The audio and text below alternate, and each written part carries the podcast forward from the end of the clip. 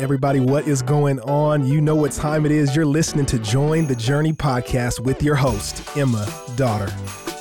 Thanks for joining and Merry Christmas. Before we dive in, I want to make sure we cover two announcements. Number one, next year, 2023, we will be walking through a new Bible reading plan entitled From Genesis to Jesus, which means we will be reading through the Old Testament historical narrative books. Those are the ones that move the story forward. So we're skipping things like Leviticus. And along the way, we'll tackle a little bit of prophecy and some New Testament as we discover how the Bible is all one story from cover to cover. And don't worry, it's the same thing as this year one to two chapters a day, Monday through Friday, leaving you the weekends to catch up if you fall behind. And announcement number two if you have not heard, we've got new and improved guided journals in 2023 full color, thicker pages, additional resources, and more space to write. You can get your copy on Sunday at Watermark or on Amazon, and we'll put the links in the description. But want you to know that on Amazon, we're also offering a black and white version. So if the price is an obstacle for you and you can't come talk to us on a Sunday, we've got a black and white, more affordable version on Amazon in addition to the color. Those are the announcements. All right, Revelation 6 what in the world is going on, and what could this possibly have to do with Christmas? Let me set it up for us. Nancy Guthrie, a commentator, she puts it like this Through the record of John's vision, recorded in chapters 4 and 5, we saw Jesus as the Lamb who was slain, standing in the heavenly throne room and taking the scroll with seven seals from the right hand of the Father, as he's the only one worthy to unseal it. And as we move into chapters 6 through 8, Guthrie writes, John describes what he saw in his vision as Jesus begins to open each of the seven seals. You'll remember that we said that the scroll contains God's sovereign plan for human history. Particularly, the scroll contains his plans for judgment and salvation. Now, that's what Guthrie has concluded. Others may have differing views. But that's a, that's a great one. The scroll reveals how the Lamb's victory is to become effective in establishing God's rule over the world. We're going to see that the opening of each seal reveals something about what we can expect as history unfolds as we await the new creation. Revelation 6 and 7 tell us what to expect, Guthrie concludes. Now, in an episode this short, I just can't unpack the potential symbolism behind the colors of the four horses or the riders' names, but if you're interested, Mark Hitchcock has a book called 101 Answers to Questions about the Book of Revelation. I've never read it, but it comes highly recommended. In general, Revelation 6 depicts the opening of the seals, and each opening teaches us something about life on this earth in the end times. And there are a plethora of differing views surrounding some of the nuances of these passages, but here are some conclusions we can easily draw. To start off, as the people on earth await Christ's return, they can expect wars, times of economic recession or hardship, diseases, death, and injustice. In verse 2, the white horse is most commonly believed to be a reference to the Antichrist, i.e., the man of lawlessness and son of destruction. That's from 2 Thessalonians 2 3 through 4. The man doomed to destruction. Let me read it. He will oppose and will exalt himself over everything that is called God or is worshiped, so that he sets himself up in God's temple, proclaiming himself to be God. That's the Antichrist. Then there's verse 4. And out came another horse, bright red. Its rider was permitted to take peace from the earth so that people should slay one another, and he was given a great sword. Why was it red? Well, people were killing each other, red like blood. Ever since sin entered the picture, people have been killing each other. It traces back to Cain and Abel. Those on earth are to expect death as they await Christ's return and should also expect economic recession, injustices, and inequality. Look at verse 6.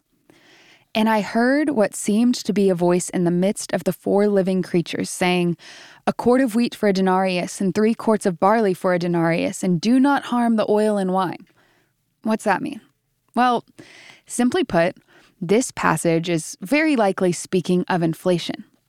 The prices for wheat, good food for people, and barley, cheap food for cattle, for animals, are inflated at least eight times from what they would normally be. So, a day's wage is basically just enough to buy half of what's needed for one day, which is a sign of famine. And products like oil and wine that are typically enjoyed by rich people can't be purchased.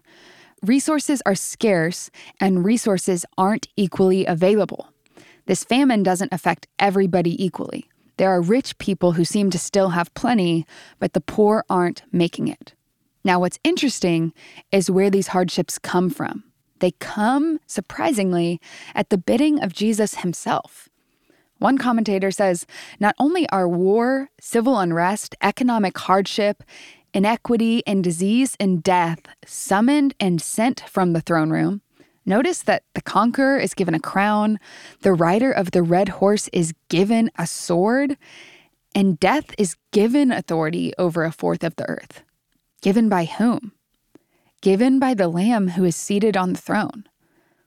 How do we begin to wrap our minds around that? Well, we've got to remember that the Lamb isn't sending judgment on just anybody. He is specifically sending judgment against or on those who dwell on the earth, the earth dwellers, which is a descriptive phrase used in Revelation to indicate the opponents of God. He's sending these judgments on the opponents of God. So, what does that mean for us right now? Well, even now, we can be sure that our world that has rejected the rule of God is currently experiencing his judgment. Paul put it this way in Romans For the wrath of God is revealed from heaven against all ungodliness and unrighteousness of men, who by their unrighteousness suppress the truth. That's Romans 1:18. What's happening today is only a shadow or a preview of what's to come in the end times. The same commentator puts it like this We're living in a world that is under the judgment of God for rebelling against Him. The evils of war and unrest, economic desperation are not uncontrolled or unguided. They are overseen and limited by the Lamb. And while these hardships serve the purposes of judgment against those who have set themselves against the Lamb, they are intended to have a sanctifying purpose among all who belong to the Lamb. When the living creatures call these horses and riders to come, they're being called for the purpose of judgment on those who are destined for judgment, the earth dwellers. However, even in the midst of judgment, those who have not cast their fate with the Antichrist, those who haven't taken the mark of the beast, if they haven't made that decision, they still have the opportunity to turn to Christ, and I'd point you to Revelation 11, verse 13, for further study on this opportunity. And what's neat, or really encouraging, is that even in the midst of all this craziness and depravity, saints living on the earth during the tribulation period can expect their prayers for justice to be heard. If we look at verses 10 and 11, we'll see that believers will cry out to God asking, How long? How long will the suffering on this earth go on? And the answer is simply a little longer. It's going to go on until all those who are going to be saved during the tribulation period are saved, which is also the answer to why God allows people to endure suffering today. See 2 Peter 3 9. He's waiting for others to turn to him. But I bet for some of us listening, we, we can identify with this question how long? Christmas might be a time when we ask God, how long? If you've lost loved ones, sometimes the holidays bring up grief. And we ask God, for how long will this be hard? Or how long until I'm with them as well? Or maybe how long until I'm with you as well? Maybe in your family it's divorce or difficult in laws, and you're asking the question, for how long will these holidays be burdensome? Or for how long will this conflict go on? When will all the fighting end? Or maybe maybe the holidays are a challenging time for you because your family isn't made up of believers. You're persecuted for your faith every year at Christmas.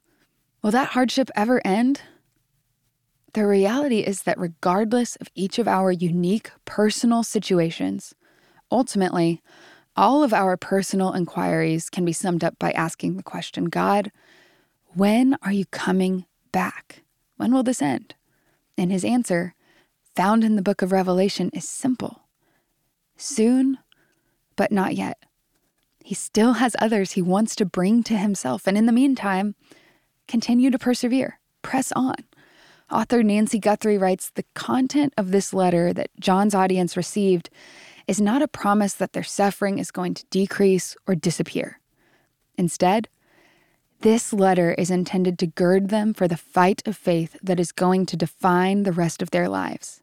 And the same encouragement to persevere applies to us today. Press on. Keep going. Run the race. That's all we've got time for today. But as always, I'm so glad we're all on this journey reading the Bible together.